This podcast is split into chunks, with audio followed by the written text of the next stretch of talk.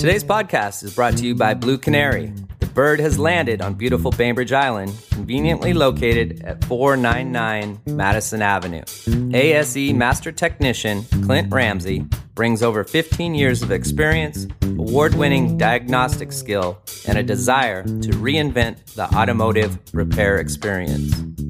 Schedule an appointment online at bluecanary.biz or call them today at 206 451 4220.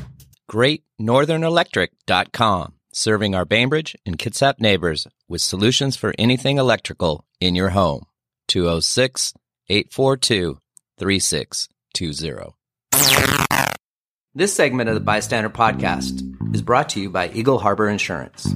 We don't sell insurance, we help people buy it. This has always been their motto and continues.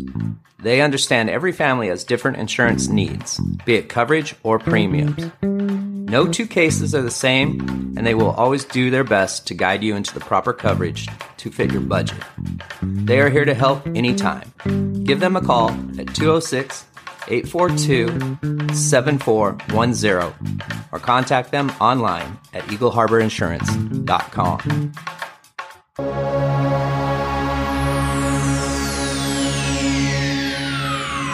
Ladies and gentlemen, may I have your attention, please? The show starts in 10, 9, 8, 7, 6, 5, 4, 3, 2, 1, go. Welcome, Podcastville. You found the Bystander Podcast. Today in the studio, I have Michael Ditmore from Novim. Michael, good morning. How are you doing? Very, very well, Tim. Good morning to you. Good. Hey, how long you been on the island here? We arrived about two and a half years ago. Um, I You're actually a newbie, huh? relatively newbie, but I grew up in uh, Angle Lake, Don't know where that is. Anglo? down by Angle Lake, down by SeaTac, oh, okay.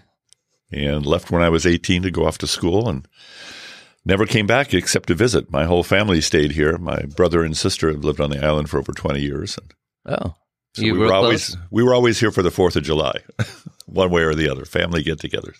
Yeah, we're going to talk about uh, carbon-free Fourth of July today, which I is I think is a really exciting idea and a, a great alternative. But before we get into that, I want to talk about your Novim and the projects that- that you've seen through. Um, can you tell us a little bit about your background and how you got to uh, become the founder of that and what Sure. direction you're taking it? So, uh, starting when I was about uh, 36, I started starting companies, and so I've become a serial entrepreneur. I like it. Um, I'm a double E by background. Uh, spent some time with IBM and a couple of other companies, and then went back to Stanford and got an MBA, and got out. Was part of a startup and got the bug, and have been doing it ever since. So I think I've started about ten companies. What was the first one you did? It was a company called uh, Endotech, and it was in um, uh, surgical endoscopy, so minimally invasive surgery. And do they still use those scopes? Absolutely. In fact, they use them more and more. In fact, they do very little open surgery anymore. So if I would get a colonoscopy, which I'm long overdue, would they possibly be using your scope? Those scopes are, f- fortunately for you, called flexible endoscopes. Uh, they used to be rigid back in the old days, but those are all made in Japan uh, by a company called Olympus. And you shouldn't put it off. You should definitely have it done. Yes, knock on wood. I don't know what my problem is. Yeah, well, nobody likes it. It's not something that you look forward to doing. So, Uh, hear it's not that bad though. no, it's not. It's not. It's The alternative's very bad. absolutely, and it's one way to completely eliminate that possibility of, of colon cancer. So, well worth doing. All right, make an appointment after we leave here. Yes. Um, I remember something about you making an app back in the day that you won a national award for. Yes, uh, one of the that. so Novim came about. Uh, I have started two nonprofits. The rest of them are all for profits or attempted to be for profits anyway. And Novim is the second nonprofit, and it uh, started as a result of an association with um the Kavli Institute for Theoretical Physics at UC Santa Barbara.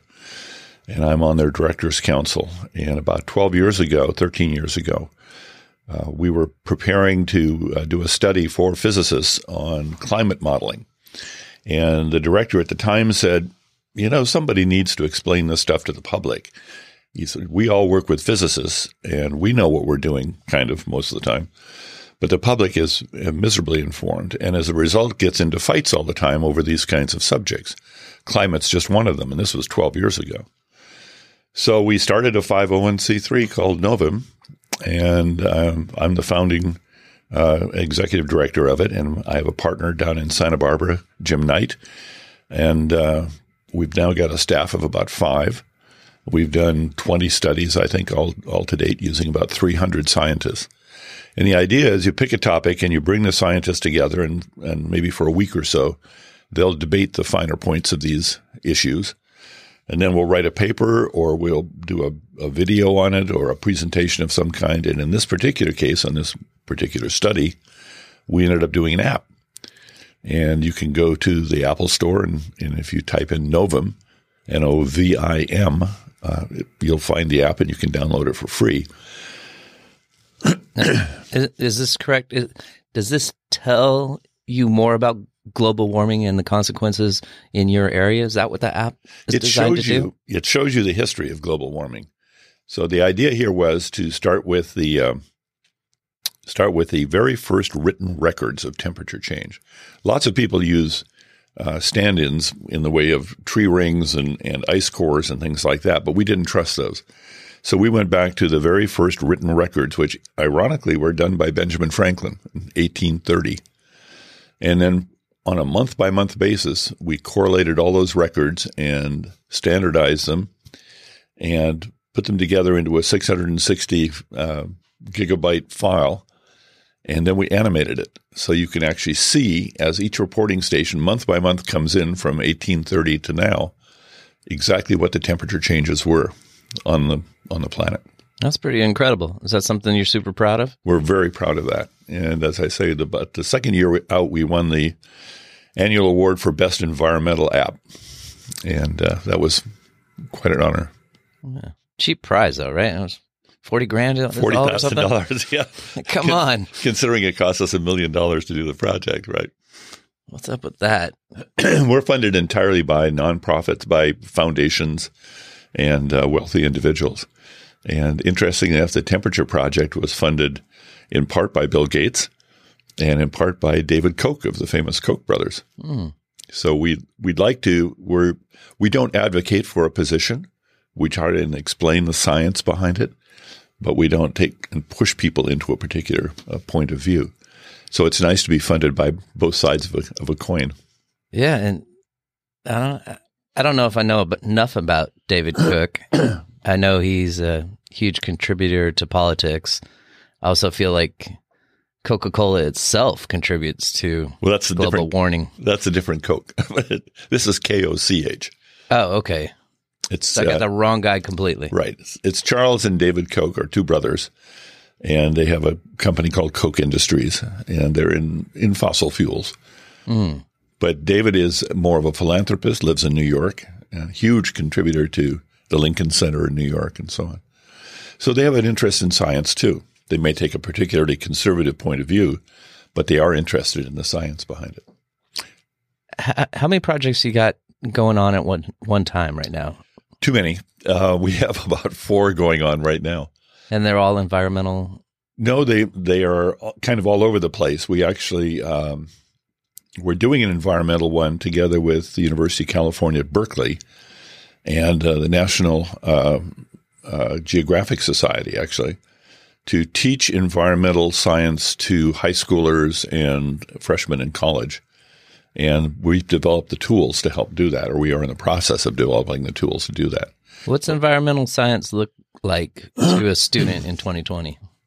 Scary um, and a lot of pressure. Uh, you hear about it at home, one way or the other. They tend to bring that into class uh, quite often with their parents' point of view. Oh, like if the Earth is flat or round. Exactly and the teachers uh, are, are stuck having to try and deal with these questions in the classroom. And so it's perfect for Novim because it's a contentious situation that involves science.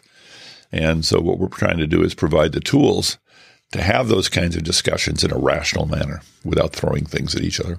You think you can do that with the vaccine debate? that one would be easy, actually, by comparison. Tell me why. Because the science is extremely well founded there. Well, I you know, environmental science is very complicated because we're relying tremendously on models of things that might happen in the future. And there's a tremendous error band, as they say, in, in those, any of those models.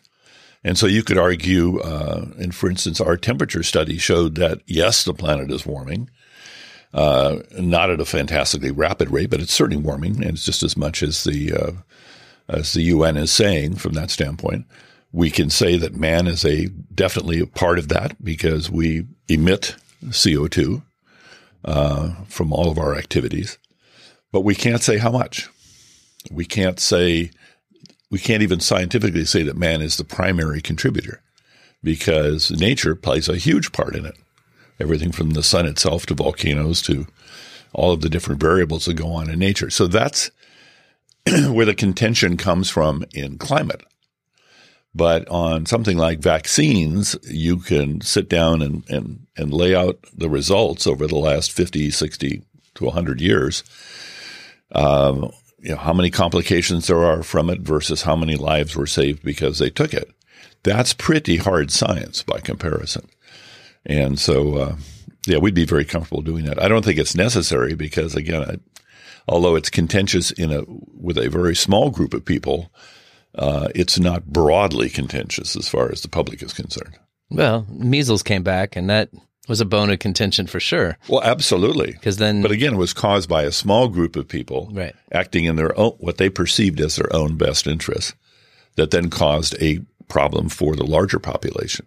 That's what I think about um, the weather too. When we talk about how the climate is changing and how man um, contributes to that, but there's there's nature as well. Isn't it a strong possibility that man is contributing to the change in the weather as as well, making nature uh, more volatile? Very possible, but not certain. That's again, that's the area we love to work in because there are these questions of uncertainty. I mean, I think one of the best things you can have when it comes to climate and nature and so on is a sense of humility. Uh, quite often, man is is a hubristic animal who says, "I'm the most important on the planet, and I, I'm causing all these troubles." Okay, we just don't know that. We just can't say that for sure. We exist on this planet along with a lot, a lot of other natural forces. We're a very significant one, absolutely no doubt about that. We should do everything we can to mitigate that effect, but we do, we can't say that we're the driver of that. Absolutely. I'm fascinated by climate change and, and what's going on, but I don't have a full history um, to, to what do you call it to reflect back on. What does the temperature change look like over the course of civilization? Well, it's been it's been up and down. There have been uh, there have been minimums, as they call them, where uh, there was actually a lost summer back in the uh, 17, 1800s, where Europe uh, all the crops failed because as it was like winter in summertime. Okay, it's called a Maunder minimum, and we don't still to this day know exactly what caused it. Volcanoes were a big factor. There had been a number of volcanic eruptions around that time. They spew sulfates into the upper atmosphere, which are very reflective of sunlight. Shout out to Mount St. Helens. Shout out to Mount St. Helens. Mount Pinatubo did it.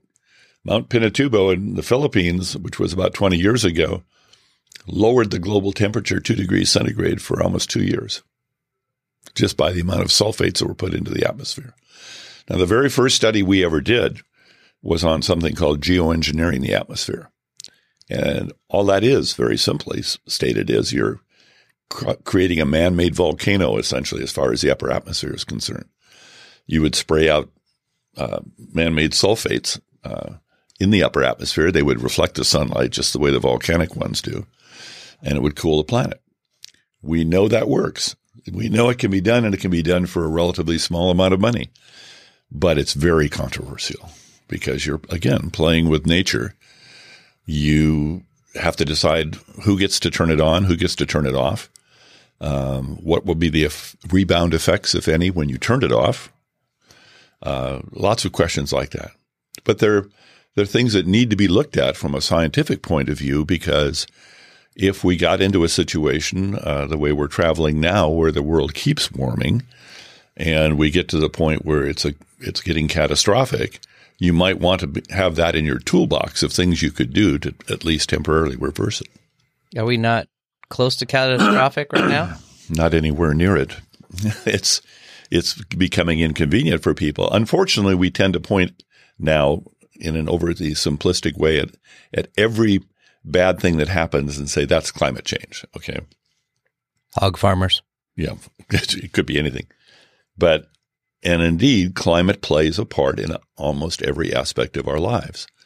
So we have to just be a little bit careful. We're six tenths of a degree warming in the last 50 years is what you'll see on that, on that app if you pull it up. Um, is that significant? Well, it depends on who you are and where you are. If you're living in, in, uh, uh, I'll say something very controversial. If you're living on Bainbridge Island, it's not all bad, actually. Mm-hmm. Um, I remember uh, Uh, probably relatively inaccurately when I was a kid in the wintertime in the Seattle area, there was a heck of a lot more snow and a lot more rain and dark days than there are now. It's it appears to me to be moderating to a large degree. Now, is that bad? Is that bad for Seattle? Probably if it attracts too many people here. It's well, yeah, we've had some hot summers the last couple of years. so has British Columbia, and the forest fires up there have had a big effect on Seattle. Um, and may again this year. There are already a number of fires burning up there, and we've had one in state. Yeah, I worry about a fire on on the island. very possible. It's very possible that we could dry out enough here uh, in any given summer to cause that to be a real problem. Yeah, and, and being are real- you leading me towards fireworks now? yeah, eventually. Uh, we, I mean, that's actually one of the aspects of what we're talking yeah, about. Yeah, for sure. Um, I just think if we have a fire and we dry out here on the island, I don't know if our resources and ability to put that fire out is fully there. Um, I think that's why a lot of people get worried about some of the homeless people living in the woods around here and the debris being added to, you know, a somewhat dry forest. And we've left the forest pretty, pretty natural here. There's, there's not been the, the right. poling or the grounding and the stuff it takes to make a real, real nice clean forest. Um, and you you're seeing those effects. Uh, you saw those effects a year ago in in uh, Paradise, California. Uh, the forests around there again were left very very natural. I mean, untouched wilderness areas and so on. And unfortunately, when that happens, the undergrowth gets to be so dense. I mean, if you walk through the Grand Forest, you can see it here. Yeah. Doesn't cause much of a problem here because of the moisture level. But you're absolutely right. If if we got dried out here in one August, September, something like that, and then something lit it off, whether it's a homeless person or a lightning strike or whatever it is, mm-hmm. um, no, there's no way that the local um, um, authorities could handle something like that completely on their own. We'd have to call in mutual aid, which is what every community does. Right. And look how much good it did Paradise. I mean, if the wind were kicking up at that same time, uh, you'd you'd have some tremendous problems. If a transformer blow out on a pole here, the, going you know down Miller Road or something like that, you touch off the forest immediately. So it's uh, something we point. should all look at. Yeah. You were talking about energy a little earlier. Before we get into the fireworks, what type of energy source do you think we should be going towards? Because we're we're using a bunch of coal to to electrify this island here. That's fracked out of Montana, I believe. Right. Um, Coal's not fracked. Oil is fracked. Oil's fracked. and gas. Yeah, don't fact check me. I'm not the expert here. Um, we have solar, we have wind, we have tidal power. Um, I'm sure you know plenty more. What sh- what should we do for the Earth? What direction should we go in in energy? You know, I think Barack Obama said it best uh, when he was asked exactly the same question. Uh, what should we do? Uh, how should we pick which one we should follow and so on? And he said, in his opinion, we ought to be doing all of the above. And I think that's the right answer. Uh, short of coal. Okay, now right now coal is producing probably forty percent of our electrical power in the country. We ought to drive that to zero. I mean, it's it's just crazy. Why is Trump campaigning to keep coal jobs? It's a political question. He won West Virginia and that whole Appalachian area. Um, plus, he may honestly believe that you know coal is a good thing. I don't know. I don't believe it is. I think the the uh, the byproducts of coal, fly ash, and and uh, even the ones that are captured have something has to be done with it, and that stuff is very toxic. Um, the lung disease that's caused by it and so on is enormous. Now, gas is better than coal. It's it's much less emitting. Of You're talking natural gas. Natural gas, much less emitting, which is another word for it's methane. Uh, much less emitting of CO two and so on, and yet long term, it's a problem just by and large of itself because it does emit CO2. So what Obama was talking about is when you look at the, the mix of ways we generate electricity, and again, electricity is about 40% of the CO2 emissions that we need to worry about. Transportation is a huge part. Housing is a huge part. But the electrical power generation is one that we can more readily get our hands around because we understand the mix of things that go into it. Washington State is very interesting to me because, in a way, it resembles Switzerland, uh, uh, not Switzerland, but Sweden. We have a mix of power generation capability in the state. Uh, and I'm not talking about bringing coal in from. We have wind, solar, uh, tidal we, power. But the big one we've got is hydro. Mm-hmm. Okay, we have a tremendous amount of hydropower in the state, and that is absolutely clean. It doesn't pollute in any way, shape, or form. Um, even wind and solar, you have to take into account life cycle costs because making the solar panels, uh, eventually recycling the solar panels, and so on. And the same way with the wind turbines and so on. There is carbon in that process. Okay, so there is some in there. Hydros, the dam is built, it's there. You know, the turbines turn and it, and it produces uh, immensely clean power. The problem with hydro is you can't build any more of it. Right, it's damaging to the fish cycles. No, nobody's ever going to get another permit to build another dam, and in, in, fact, there's probably no good locations to build another dam mm-hmm. anyway. And in fact, what we're talking about long term again is probably returning a lot of those rivers to their natural states. So, hydro, let's say, is is at the cleanest level in terms of power generation and the most efficient.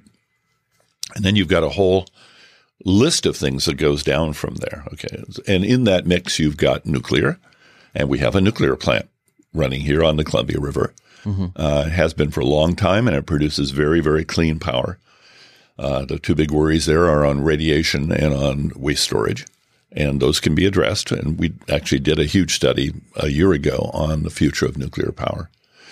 Um, we've got wind, we've got solar. Those are still very, very small parts of the mix uh, less than 5%, but growing, and they should be encouraged, absolutely. And there may be other things that come down the line that we don't even know about yet, uh, technologies that will be developed uh, as the scientists get better at it. Like the squirrel in the wheel? Could be.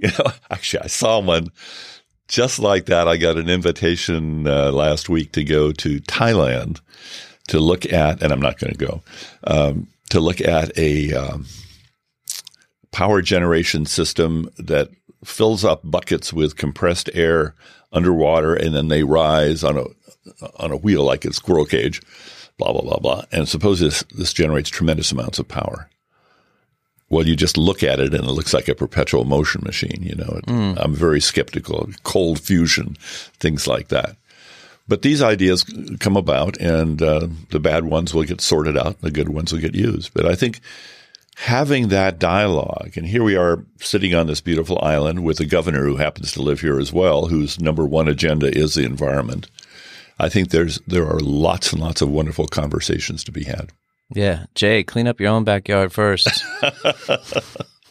no, right. I'm kidding. Right. Um, no comment. No comment. What other things should we be looking about um, towards the future with surface temperature and, and engineering for a cleaner climate and, and basically a place that we can pass on to the next generation in good shape. Well, again, I, I, I think our future is going to be in minimizing the use of fossil fuels. And beyond, we talked a lot just now about electrical generation. Beyond that, the next big one to tackle is transportation. And we're doing things like, you know, subsidizing electrical vehicles and so on. Hit and miss quite often. I mean, te- is Tesla doing well? I'm not sure how well Tesla's doing. Um, the big five auto manufacturers are, are definitely going to jump in that market with electrical vehicles, especially as long as the subsidies are there. Well, the ferry system's jumping into it. The ferry system's absolutely going to jump into it. That will be very interesting to see how that goes. And my understanding is they pull into the dock, and, and while they're loading cars, they're charging the batteries Yeah. in the ferry system. Makes perfect sense to me. And one of my neighbors is a is an engineer on one of the ferries, and we had some interesting conversations about. No, it makes a lot of sense. And you're an engineer by trade, right? electrical engineer. Yes. So it's fun to talk about these these things and to try and imagine some of the batteries right now are front and center on on everybody's mind, but batteries themselves present a problem. I Yeah. mean, I mean, the primary technology is lithium uh, lithium ion batteries right at the moment.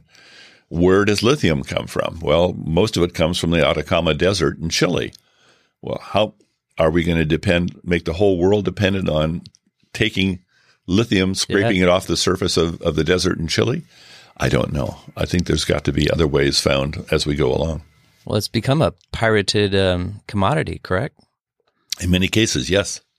And uh, hand in hand with that goes the whole question of rare earth materials, most of metals, which most of them come from China. Get into Rare it. earth material. right for There was- making magnets and, and so on in electric car motors and in wind turbine generators. and you you see him, you know, go in and get the the oil set up and and and do that. I remember a story of a minor league baseball player that was kind of contemplating whether to quit or not because he wasn't really making any money. He was constantly traveling on a bus, but he took his paycheck and got some big slot of land in a very rural rural area. And uh, he was like, at least I'll have this piece of property, right? Well, then he finds out that he has some rare uh, mineral, some type of crushed rock or whatever that they use through cement and making roads and stuff like that. So they started, uh, I guess the term is oring that out of his 400 acres or whatever, Mining it off the top of his land, right? worth over a billion dollars. Oh my God. And he got this land, you know, like a thousand bucks an acre. And he quit baseball. Forget who that guy was. Well, it's hard to make that as a conscious career move, but uh, Yeah, you get lucky sometimes. And- sometimes you do. But I look at it like get back to Coca Cola a little bit. I, I see them taking away very pristine water from water villages, you know, in third world countries and kind of destroying ecosystems and just human systems. Like if you're in a fishing community and all of a sudden you can't migrate towards something better and you're basically stuck there and then somebody comes in from America and, and takes your water supply away, it has huge detrimental effects. And I'm constantly worried about okay, Montana's where all the coal comes, right? Or Wyoming and Montana. well, yeah. So we start digging for oil here, um, natural things here and there. How much devastation and how much change does that contribute to the whole climate change and, and the earth adjusting?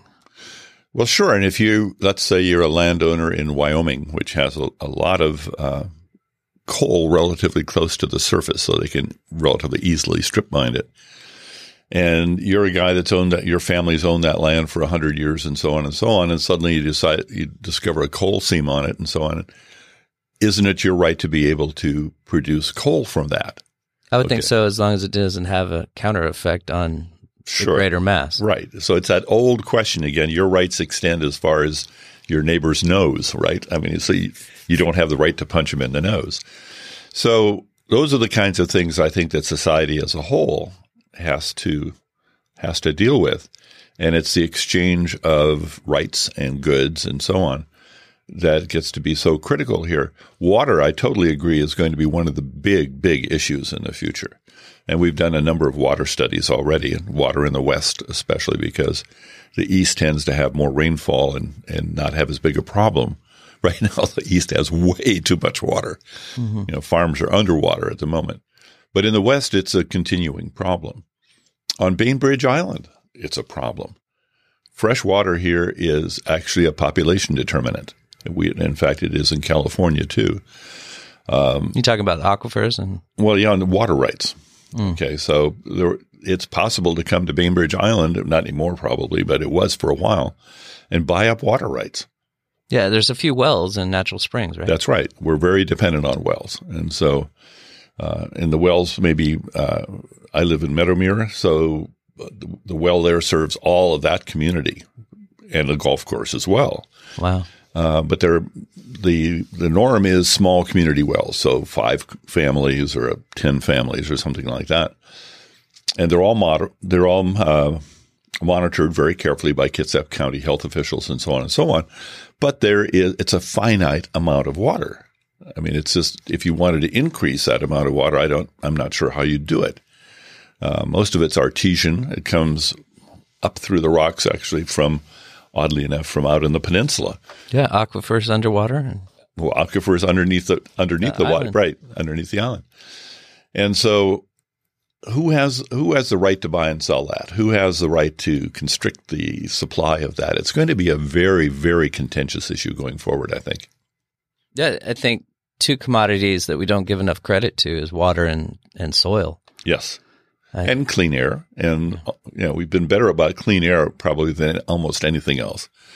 Uh, clean water is a, is a very big one. And there again, you get into a scientific, uh, area of contention quite often simply by the fact that we can now measure things that are probably insignificant. We've gotten to the point where we can measure trillionths of a part of something in a glass of water. Okay. Well, the fact that that's got one trillionth of an of a gram of arsenic in it is totally insignificant. Mhm. That shouldn't stop you from drinking the water. The fact that you can measure it. Up until just recently, we couldn't measure that. So now we have to decide because we can measure it, how do we value it and, and how do we account for what is acceptable and so on. Interesting scientific questions. Yeah, I'd like to see the science count of how many bottles of bottled water Right.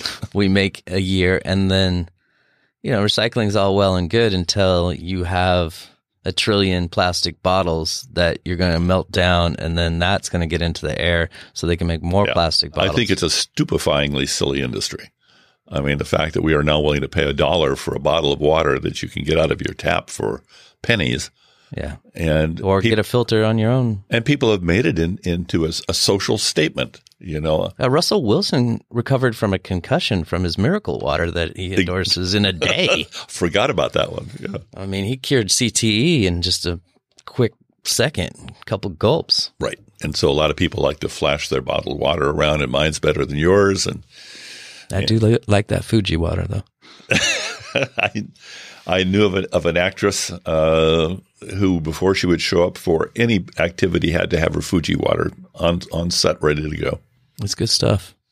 It's a rectangle bottle too. I like. Never, Um, never tried it. Good for you.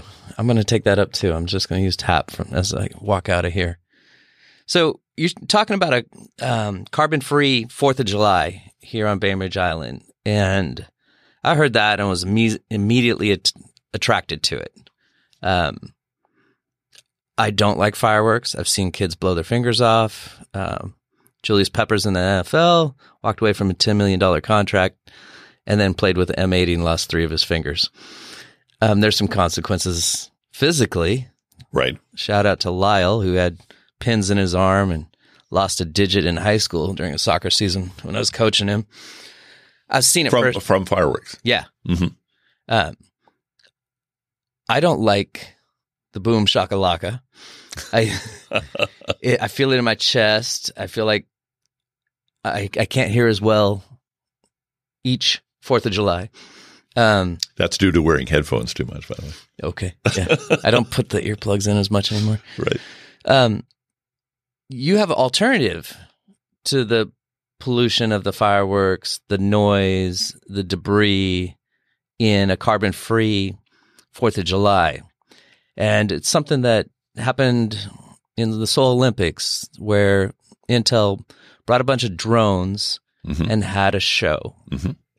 I've been to lots of fireworks displays, and the ones I've liked the most are in Seattle with the symphony playing, Yes. and it's all in sync. I also love the fountain. William. Tell Overture or Yeah, boom, Right. boom, boom. Yeah. How do you replace the feeling of being in a fireworks show without that lar- large clap and that boom? It's difficult, Tim. Um, it's some I've I've been a lover of fireworks since I was a little kid. I used to play with M80s and things like that when you could buy them back in those days. And Still can just hop over the bridge. that's true. That's true. I used to Just blow. don't bring them back. I used to build whole little towns and blow them up. It was very sick when I was a teenager. But um, these days, I think there's again, it's. I don't want to draw too much of a correspondence with climate, but you're making the same kinds of, hopefully, the same kinds of better decisions. You know, Right. I'd rather my climate be cleaner than me listen to a yeah, cleaner, safer, clap, a boom for Right. 15 minutes. and uh, it's it's very difficult for animals to handle uh, fireworks. Sure. um, and so on. So, a little over a year ago, um, Scott and Lori Eisenman, who are the people that have been responsible uh, for putting on the fireworks show here on the island for years, um, reached out um, for more volunteers to work on the committee.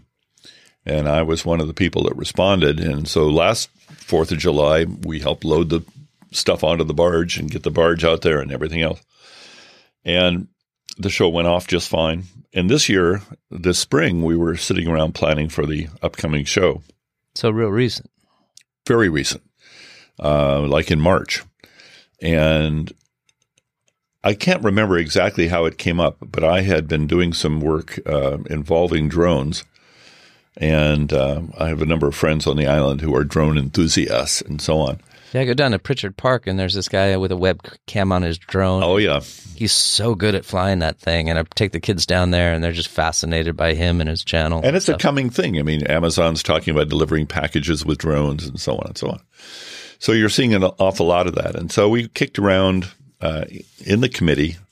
Um, uh, Andy Rosen and Tammy uh, Allen and uh, uh, Bonnie McBrien and I uh, were kicking around different ideas, and and this idea of of doing a drone show came up. And just like you said, I think we'd all seen the South Korean uh, Winter Olympics with the snowboarder uh, made out of drones coming down the slope and so on and so on. And so we we checked around, and it turns out there were a couple of little companies uh, in the United States uh, willing to do this sort of thing. And so we reached out to one of them or two of them, and actually uh, got into a an, an agreement with one of them before before finding out that um, they were fake. Uh, this particular company, which who Fake shall news. be who shall be nameless, Nah, throw them out there in the ether. as uh, I put them actually out of my mind. I couldn't remember if I tried. Oh, good for you. Um, I don't have that superpower. But we had, um, fortunately, members of the committee who said, you know, we need to check these people out before we put any money down on this and so on. And so we did check them out, and they were a charlatan organization. So we dodged that bullet, uh, very fortunately. But then we were left with with with nobody to go to. And so I reached out to some friends of mine at Intel, uh, mostly just to try and get advice on how to avoid that kind of a problem again in the future. And they knew about this company.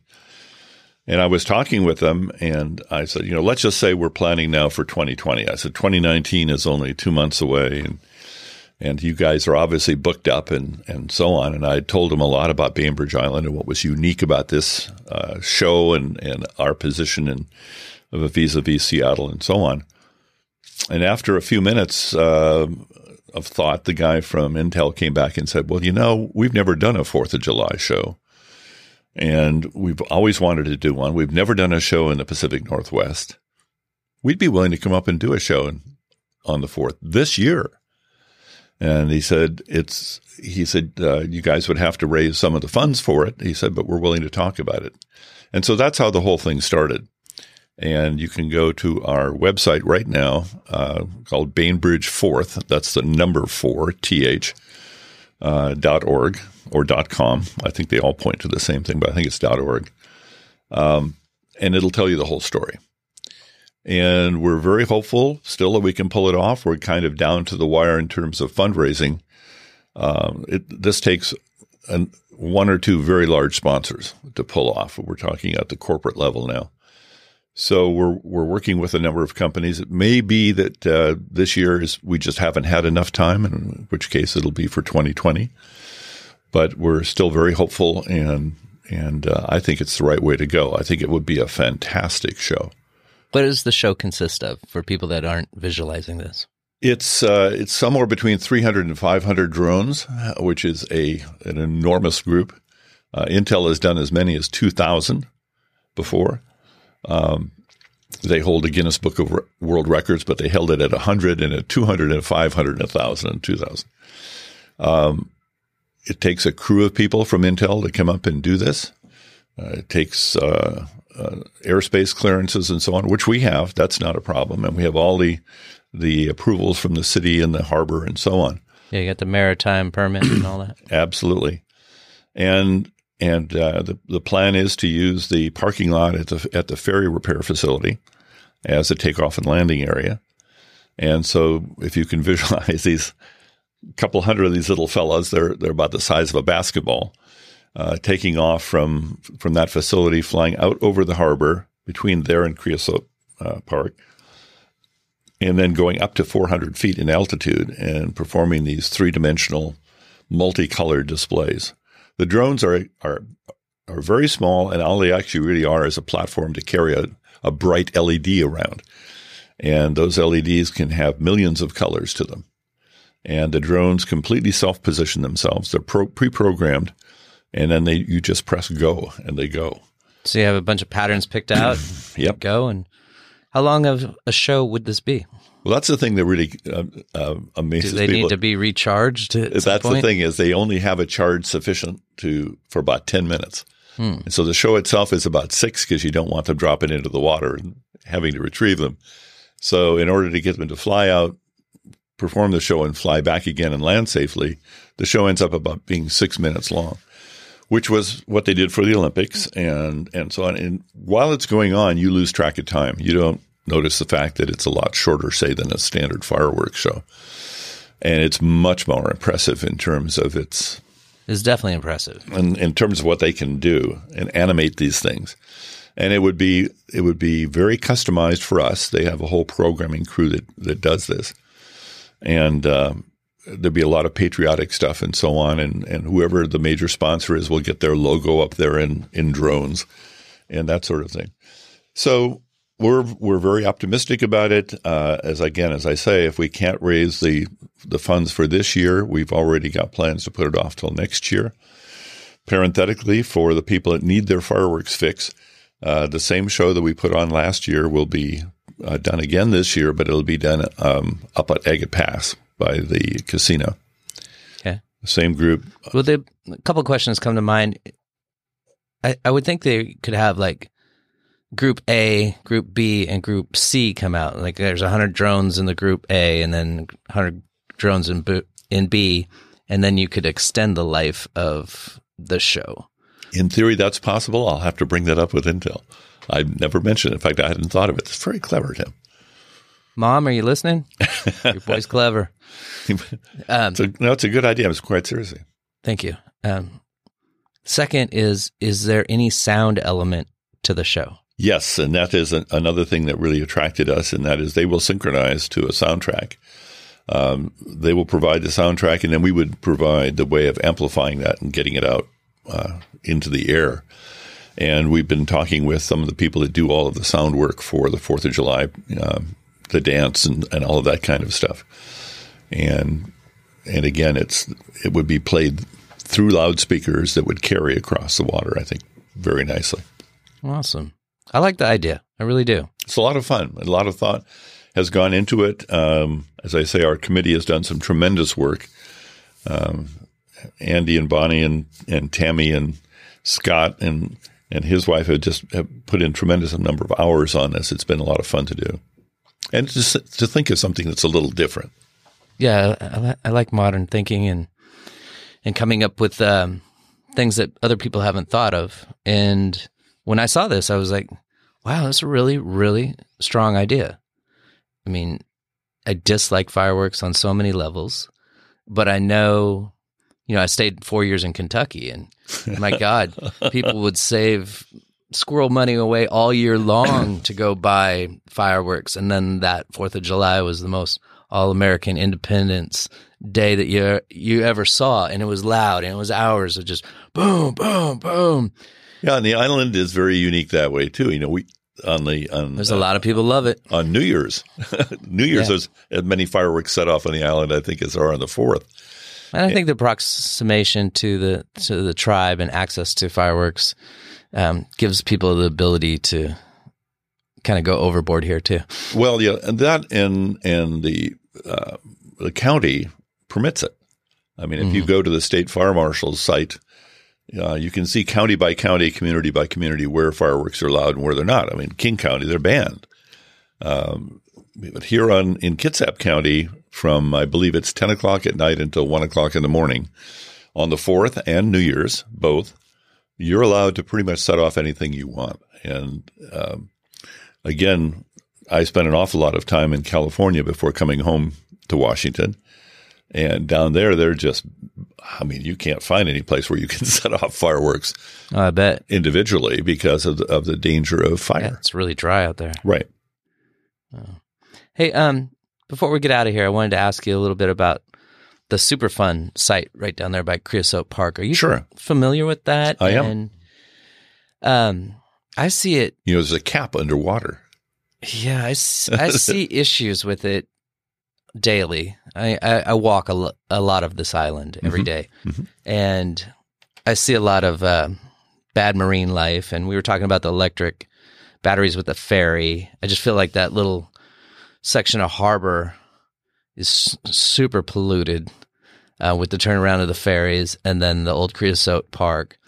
But then I go to research the information about um, creosote park and how, how the Superfund's doing and they say it's one of the most successful Superfund sites ever. But yet I walk around there and I don't see anybody working. I see creosote tiles on the beach still, and it's going on almost 30 years of cleanup. I see a rusting seawall. I hear there's seepage going on underneath there. Um, geez, I ask you how you feel about the site. Then, so these things are going through my head as an outsider. Yeah. And you don't want to overthink it though, Tim. I mean, it's there. There's a lot of remediation that's already been done. As I say, uh, uh, if you want some really inf- interesting information, ask our harbor master Tammy uh, Allen uh, ab- about some of the things. You know, you can't anchor over there by the park, right? Because there is actually a membrane down on the harbor floor to prevent release of some of the materials. And if you were dragging an anchor across that membrane, you would perforate it and and cause problems and so on. Is there a way to measure that right now? If it's seeping, if that's a compromised membrane? Um, I, they do go in and do periodic measurements. I haven't seen the results of that. Because didn't they spray some like foam stuff underneath? That I don't know. That I don't know. Sludge or something like that. I think but, Doug Schulze, a former city manager, was talking yeah. about that. We had a, a very uh, comparable problem in where I lived before coming back here in Santa Barbara, which is a very lovely area in Southern California, right on the coast. And one of the things that Santa Barbara is uniquely known for is it has the second largest natural oil and gas seeps in the world.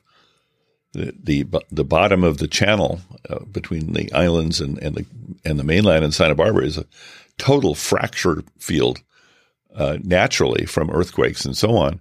And you can go out there in a boat and you better not be smoking a cigarette because there's so much methane bubbling up out of the oh, water. Oh, wow. And so for a while, um, and that's also where they have, well, that's where the whole environmental movement started was right there in Santa Barbara in 1969 when they had a blowout of a, a oil derrick in the channel and released about 6,000 barrels of oil. And that became, they started a movement called Get Oil Out, GOO that begat Earth Day in 1970, a year later, and it's where the whole environmental movement came from. And uh, David Harris, who runs the Bullitt Foundation over in Seattle, was with me at Stanford at the time in 1970 and at the very first Earth Day with Joan Baez and a bunch of other people. So I kind of feel like having been in Santa Barbara for the blowout, having been at Stanford for Earth Day and so on, that, that the environmental movement is in my blood one way or another. I was there when it started. But Santa Barbara tried to cap some of those things. They put a, a giant metal dome down on the bottom of the seafloor, 500 feet across and actually were, they were capturing a lot of that oil and gas seepage for some time. But it then became uneconomical to continue doing it, and they ended up removing the dome. Yeah, how do you um, release it once you capture it, or what do you? Well, do you could it? process it into regular oil and gas. Mm, okay. They had a pipeline that came ashore, and they processed it.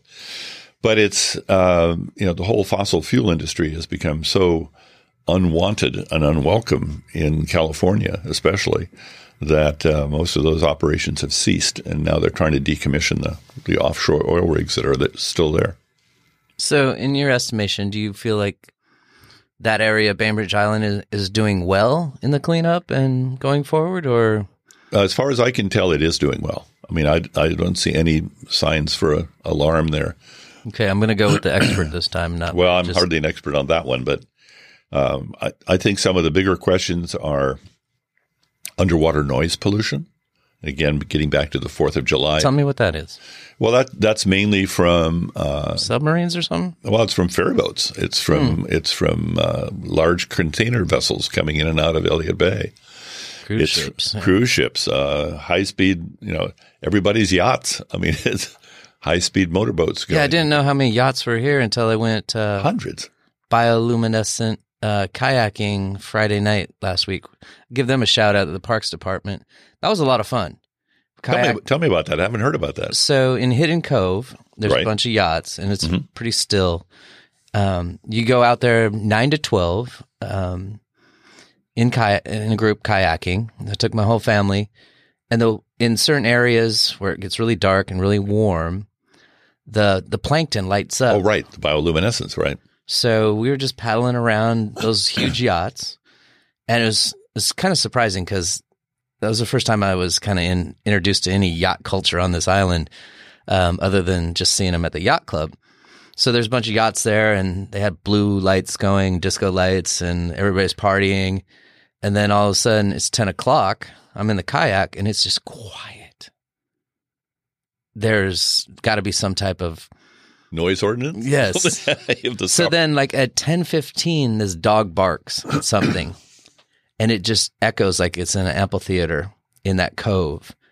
And then after that, it was silent for like an hour and forty five minutes, and paddling around and seeing the water light up, you know, by your oars. It was magical. It was really, really nice. we think that only happens, you know, down in the South Seas or something like that, but it happens right here in Puget Sound. Yeah. Yeah, it's really quite amazing. And then the feeder fish were all jumping as well, so it was a good experience. It's a great place to live. Yeah, I, think the biodiversity here on the island, you know, if you're raising kids, you get them in kayaks, you get them on hikes, you get them out to Islandwood, you you take them to some of these events, you expose them to things like carbon free Fourth of July. You know, it's very forward, positive thinking. Yeah. And I think it's an irony in some ways too, of, from the ecological point of view, that here we are talking about preserving an island that was virtually turned into a a rock forest at one point in time. Every tree on the island was cut down, Yeah, and, and all it was was stumps, literally 150 years ago. And now it's all been regenerated and now is is being actively preserved, which groups like Stand for the Land and so on are doing a fabulous job as far as I can see. yeah. Shout out to the Land Trust. Thanks for coming in recently and and talking about what you're doing with the trails and such. Um, anything else you want to shout out before we get out of here? I I think that's about it. Except uh, give some credit to our amateur radio group, Bainbridge Amateur Radio Club, for all that they do for emergency preparedness, and also to help uh, the Rotary auction and the Fourth of July parade. We're coming up on a very very busy time for volunteer groups on the island. So there's uh, And don't forget zero wasters. absolutely so go out there and get involved and do something. Don't just sit around looking at trees. go out and help them. Michael Ditmore, Uh, carbon free 4th of July. Please support it. You've been listening to the Bystander podcast. Michael, thank you so much for your time. Total pleasure, Tim. Thank you. All right. Be kind. Yep, it's Ralph Reign. For your for your brain. For your brain. Ralph Reign. Ralph Reign. Okay, okay. Mm-hmm. Yeah, okay, yeah, okay. Ralph Reign. Ralph Reign. Mm-hmm. Yep. He's dreaming. This is not real. No, no, not at all.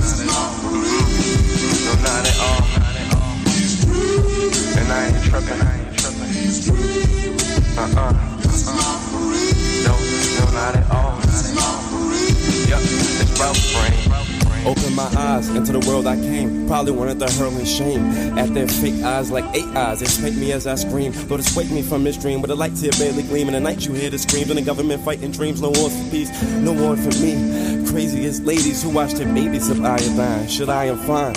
Like the print on a prenup. Though I felt my life consists of reading the papers with feet up, man. But I ain't tripping.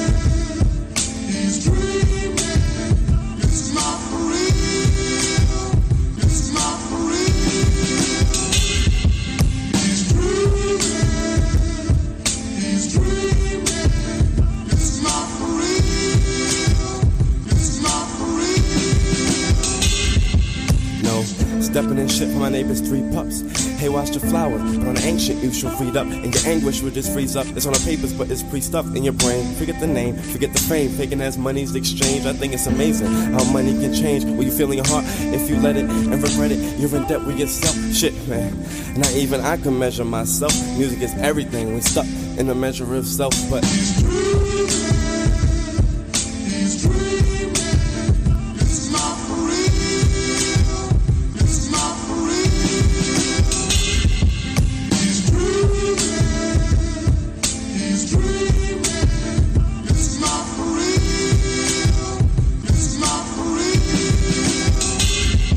So tucked by government, like shirts to a belt. Shit, I be hovering, so the earth could just melt. I'm drunk off love, it spills on my shirt as I belch. Stacked in bottles on a never ending shelf, stacks and models. I won't lie, I got no money, but my gold is in mine. And you can't ever take it from me, unless I give it. But you niggas never listen, just stay a puzzle. And I know that piece is missing, and stay a huddle. And it's at least forfeit inches, so I never forfeit inches. As in giving up, these magazines they listen up about these fake ass rappers who just live it up and never helping their people. All there is to me, helpers of evil. I never could relate. Silver spoons and ivory plate, the silver zooms just as reality shakes. How will you eat?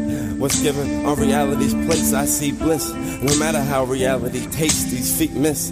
Thinking that they carry their weight. I change fate on how my mind gets carried away. Time is carried by fate.